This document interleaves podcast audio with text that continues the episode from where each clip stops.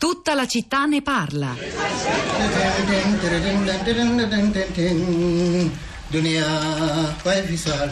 E adesso mi ritrovo qui, Salvo. in questo posto, fuori dal mondo.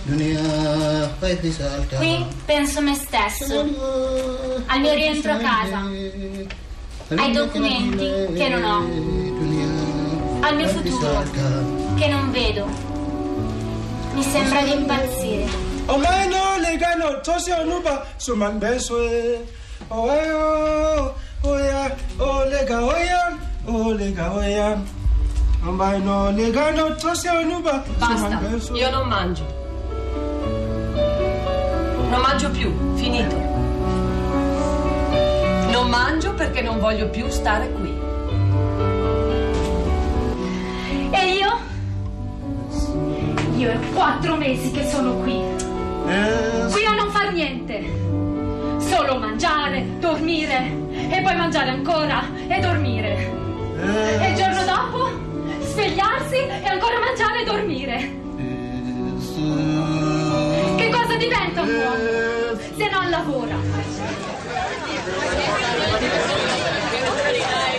Questo era l'estratto di uno spettacolo teatrale che si intitola Monte Campione, un paradiso forzato, una produzione teatrale della stessa cooperativa, ce l'ha proprio suggerito lui, eh, di Carlo Cominelli, uno dei nostri ospiti in questa puntata molto speciale che abbiamo voluto dedicare in fondo alle buone pratiche di accoglienza, all'accoglienza che funziona, all'integrazione possibile, a un futuro un po' più roseo quando si parla di migranti, forse lo dico ancora, per compensare anche un po' le difficoltà, lo sconcerto che ci ha accompagnato nella puntata di ieri dedicata al recupero del relitto del naufragio dell'anno scorso nelle acque, eh, nelle acque libiche, che la cooperativa Keipax, siamo a Breno, in provincia di Brescia. Esito di un laboratorio espressivo, questo spettacolo con protagonisti eh, che sono rifugiati, richiedenti asilo e che narra la vicenda nota a molti, anche fuori dall'Italia, dei 116 profughi scappati dalla guerra in Libia nella primavera del 2011 e poi abbandonati per quattro mesi in un residence d'alta montagna a 1800 metri in, in Val Camonica. Uno- lo stesso territorio in cui si è appena concluso anche Abbracciamondo, un festival giunto alla sua decima edizione, una manifestazione che attraverso cibo, musica, sport, teatro, danze, libri e molto altro ancora vuol dare il suo contributo a una maggiore interazione alle diverse culture. La decima edizione ha avuto come filo conduttore due argomenti che sono lontani, in realtà no, il Mediterraneo e il cibo. Se volete saperne di più, la città di radiote.blog.rai.it che oggi è una vera e propria piazza virtuale in cui raccogliere pratiche, storie di buona accoglienza, storie che non sono buonismo, facciamola finita con questa orribile parola, sono progetti reali, concreti, utili, con ricadute vere. Di lì dobbiamo passare, è inevitabile che sia così. Florinda Fiamma.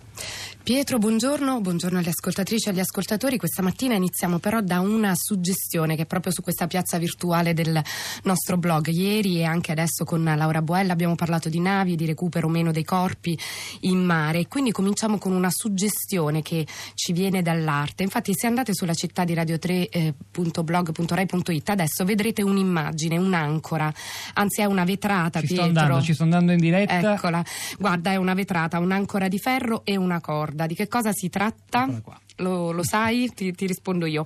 È un'opera di Ioannis Cunellis, è un'installazione eh, di arte contemporanea che è stata creata da Cunellis, ehm, è stata espre- eh, creata espressamente da quest'artista italo-greco per una sala del Museo d'arte contemporanea Donna Regina, cioè il madre, il madre Io di Napoli. invito ad andarci sul, sul blog mentre, ti- mentre ascoltano le tue parole, Florinda. di- eh, andate sul blog, vedete l'immagine, andate poi anche al madre se, se è possibile, ma ehm, perché abbiamo messo dopo, non ora alle- dopo, alle nel- 11. nel fine se- eh, alle 11 o nel fine settimana. Comunque noi abbiamo adottato questa immagine eh, per ricordarvi che domenica, domenica 3 luglio andrà in, in onda l'ultima puntata di Museo Nazionale, la trasmissione di Radio 3 che parla proprio di arte e quindi vi consigliamo di andare sul sito museoradio3.rai.it per vedere tutte le opere del Museo Nazionale, per riascoltare e scaricare in podcast le loro puntate e noi abbiamo adottato proprio quest'ancora, quest'ancora che ci suggerisce eh, i temi che stiamo trattando aumentando e invece proprio spostandoci dalla piazza virtuale del blog a quella dei social network su Facebook,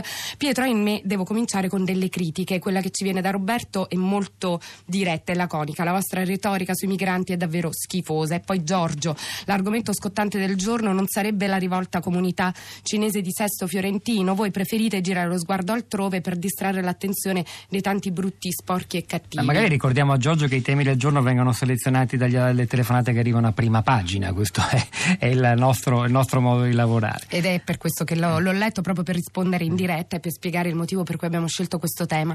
E poi c'è un nostro ascoltatore, eh, Giancarlo, che eh, su Facebook mh, ci posta un, un, articolo del Fatto Quotidiano in qualche modo per sollevare un rischio, un rischio tutto italico, tutto italiano di dare lavoro agli immigrati, che è quello dello sfruttamento. Quest'articolo infatti parla di Tempa Rossa, il quartiere eh, in provincia di Potenza, in cui eh, gli operai italici eh, dicono Total ci sostituisce con manodopera straniera a 5 euro l'ora, lo sai che ci hanno detto? Assumono solo stranieri proprio perché costano di meno, li hanno già assunto per, per questo motivo. E questi sono i rischi poi del lavoro, ovviamente queste pratiche virtuose vanno gestite in maniera saggia. E invece vi leggo un pezzo di eh, Silvio da blog, sempre un suggerimento di lettura che ritroverete, l'immigrazione e i bisogni primari del paese, una sinergia possibile. Ed è un pezzo che è stato pubblicato come lettera sul manifesto di venerdì 8 aprile 2016 e, uh, e aveva questo, questo, titolo L'Italia che vorrei ed è Piero Bevilacqua uh, che uh, trae spunto dal riconoscimento della rivista Fortune a Mimmo Lucano, sindaco del comune di Riace di cui abbiamo parlato, eh, tutta la città ne parla, una puntata, una puntata ne abbiamo parlato varie volte proprio per mettere ancora una volta l'accento sull'immigrazione come risorsa, come opportunità. E poi Assunta ci scrive chi fugge dal centro Africa um, non fugge sempre e solo dalle guerre, c'entra il land grabbing. A questo punto vi suggerisco un libro di Stefano Liberti edito da Minimum Fax. Il land grabbing, ovvero le multinazionali che operano in agricoltura, continua Assunta, che spesso, d'accordo con i governi corrotti dei paesi del Centrafrica, rubano la, terna, eh, la terra ai contadini costringendoli a fuggire, magari concedendogli soldi che poi finiranno nelle tasche degli scafisti. E poi ci sono tutti gli altri che fuggono dalle guerre dei dittatori. Quando arrivano da noi in emergenza è giusto che trovino un'occupazione per la nostra e la propria dignità, ma alla radice di tutto questo c'è la prepotenza dei paesi industrializzati che sfruttano e schiavizzano i lavoratori. E poi un bel eh, commento di Giulia dal blog. Eh, vengo da una vita passata sui libri, a stretto contatto con la classicità intesa come culla della civiltà e vorrei aggiungere che in tutte le guerre degli antichi l'eroismo e la validità morale di un popolo spesso si misurava nel concedere o meno agli sconfitti la sepoltura dei propri morti. Tre ascoltatori, quattro minuti. Daniela, buongiorno, benvenuta. Sintetica se può. Eh, buongiorno. Ehm, non so, posso raccontare velocemente il, la situazione. Eh, io come volontaria di una scuola di italiano delle tante della rete migranti eh, ho incontrato direttamente la situazione di questo ragazzo che aveva finito il suo soggiorno nel centro di accoglienza perché è in possesso di un permesso di soggiorno per motivi umanitari, per cui i centri di accoglienza sono a tempo e quindi finito questo soggiorno lui aveva deciso un ragazzo squisito, molto a modo, molto voglioso di studiare eccetera, aveva deciso di andare in Francia avendo una carta d'identità senza, non valida per l'espatrio, non c'era nessuna speranza che potesse passare, infatti non è passato. E io prima che lui andasse ehm, sapendo che sarebbe convinta che sarebbe tornato e che sarebbe poi rimasto per strada, gli ho detto senti, nel caso tu dovessi ritornare e non sai cosa fare, eh, sentiamoci e insomma forse io ti posso accogliere. Mm, cioè un atto assolutamente eh, soltanto di, dire, di adesione ad una idea di solidarietà. Daniela, grazie. Grazie davvero. Iva, buongiorno, benvenuta. Sì, buongiorno. Io mm, mi, rifacevo al fatto dell'organizzazione. Cioè, noi qui facciamo gran spettacolo perché salviamo tutti, poi li buttiamo sul territorio italiano allo sbaraglio a far niente.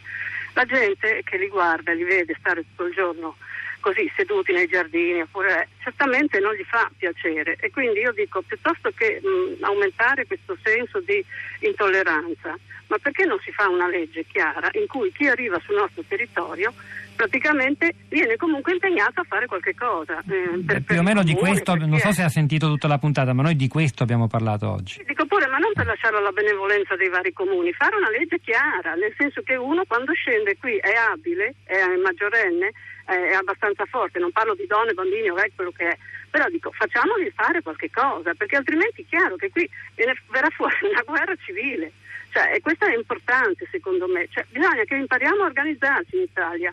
Meno, meno scenografie secondo me e più atti concreti. Io penso questo. A cosa si riferisce con le scenografie, Iva? Beh, ma sì, noi salviamo tutti, per cui queste belle immagini che salviamo tutti quanti, va benissimo, però poi se tu li prendi e li butti così in giro e tutti i minori che sono a spasso, in balia di chissà che cosa, cioè, anche la storia del- del- del- della nave che è stata recuperata, io sono d'accordo su questo gesto, però dico quanti soldi avremmo potuto impiegare, tanto essere sotterrati in mare o in terra, non cambia molto. Eh, glielo morti. dica ai genitori che attendono di avere un po' di verità e magari un Ma nome, sicuri? Fermiamoci qui. sì. di trovare i Eh, genitori di questa gente? C'è un immenso so. lavoro, è la più grande sfida dal pu- punto di vista della medicina legale che forse l'umanità abbia mai affrontato, quella che l'Italia prova a fare oggi. Grazie Iva, Pier, buongiorno. Buongiorno, io porto una testimonianza dalla Valle Ossola in Piemonte, 70.000 abitanti, abbiamo circa 120 migranti da un paio d'anni, eh, seguiti dal Consorzio dei Servizi Sociali e più recentemente anche da alcune cooperative.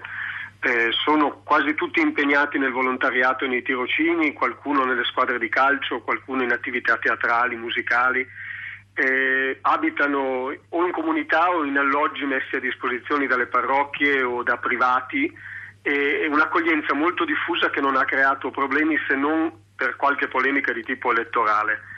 Eh, credo che sia un, un esempio molto da seguire. Se posso No, grazie Pier, purtroppo il tempo è finito Pier, io la ringrazio e mi scuso. Mm, Florinda, chiudiamo, se vuoi un tweet in chiusura. Un tweet in chiusura dei righe, grazie per aver citato e parlato di Gioiosa Ionica, paese che da anni sta lottando nel silenzio per una vita onesta e Noi- dignitosa. Noi ci fermiamo qui, continuiamo a lavorare sulla città di Relote.blog.rai.it dove trovate altre storie pratiche di buona accoglienza come per esempio la vicenda di Civico Zero, il centro promosso da Save the Children, raccontato da un audiodocumentario Tre soldi di Benedetta Caldarulo è sul blog, altro materiale lo pubblicheremo poi, lasciamo la linea ad Anna Maria Giordano per Radio 3 Europa. C'era Fiore Riborio alla parte tecnica, Piero Pugliese alla regia, Pietro del Soldà e Florinda Fiamma a questi microfoni, e Flo- e Cristina Veloci, la nostra curatrice Cristiana Castellotti vi salutano e in diretta ci risentiamo lunedì mattina alle 10.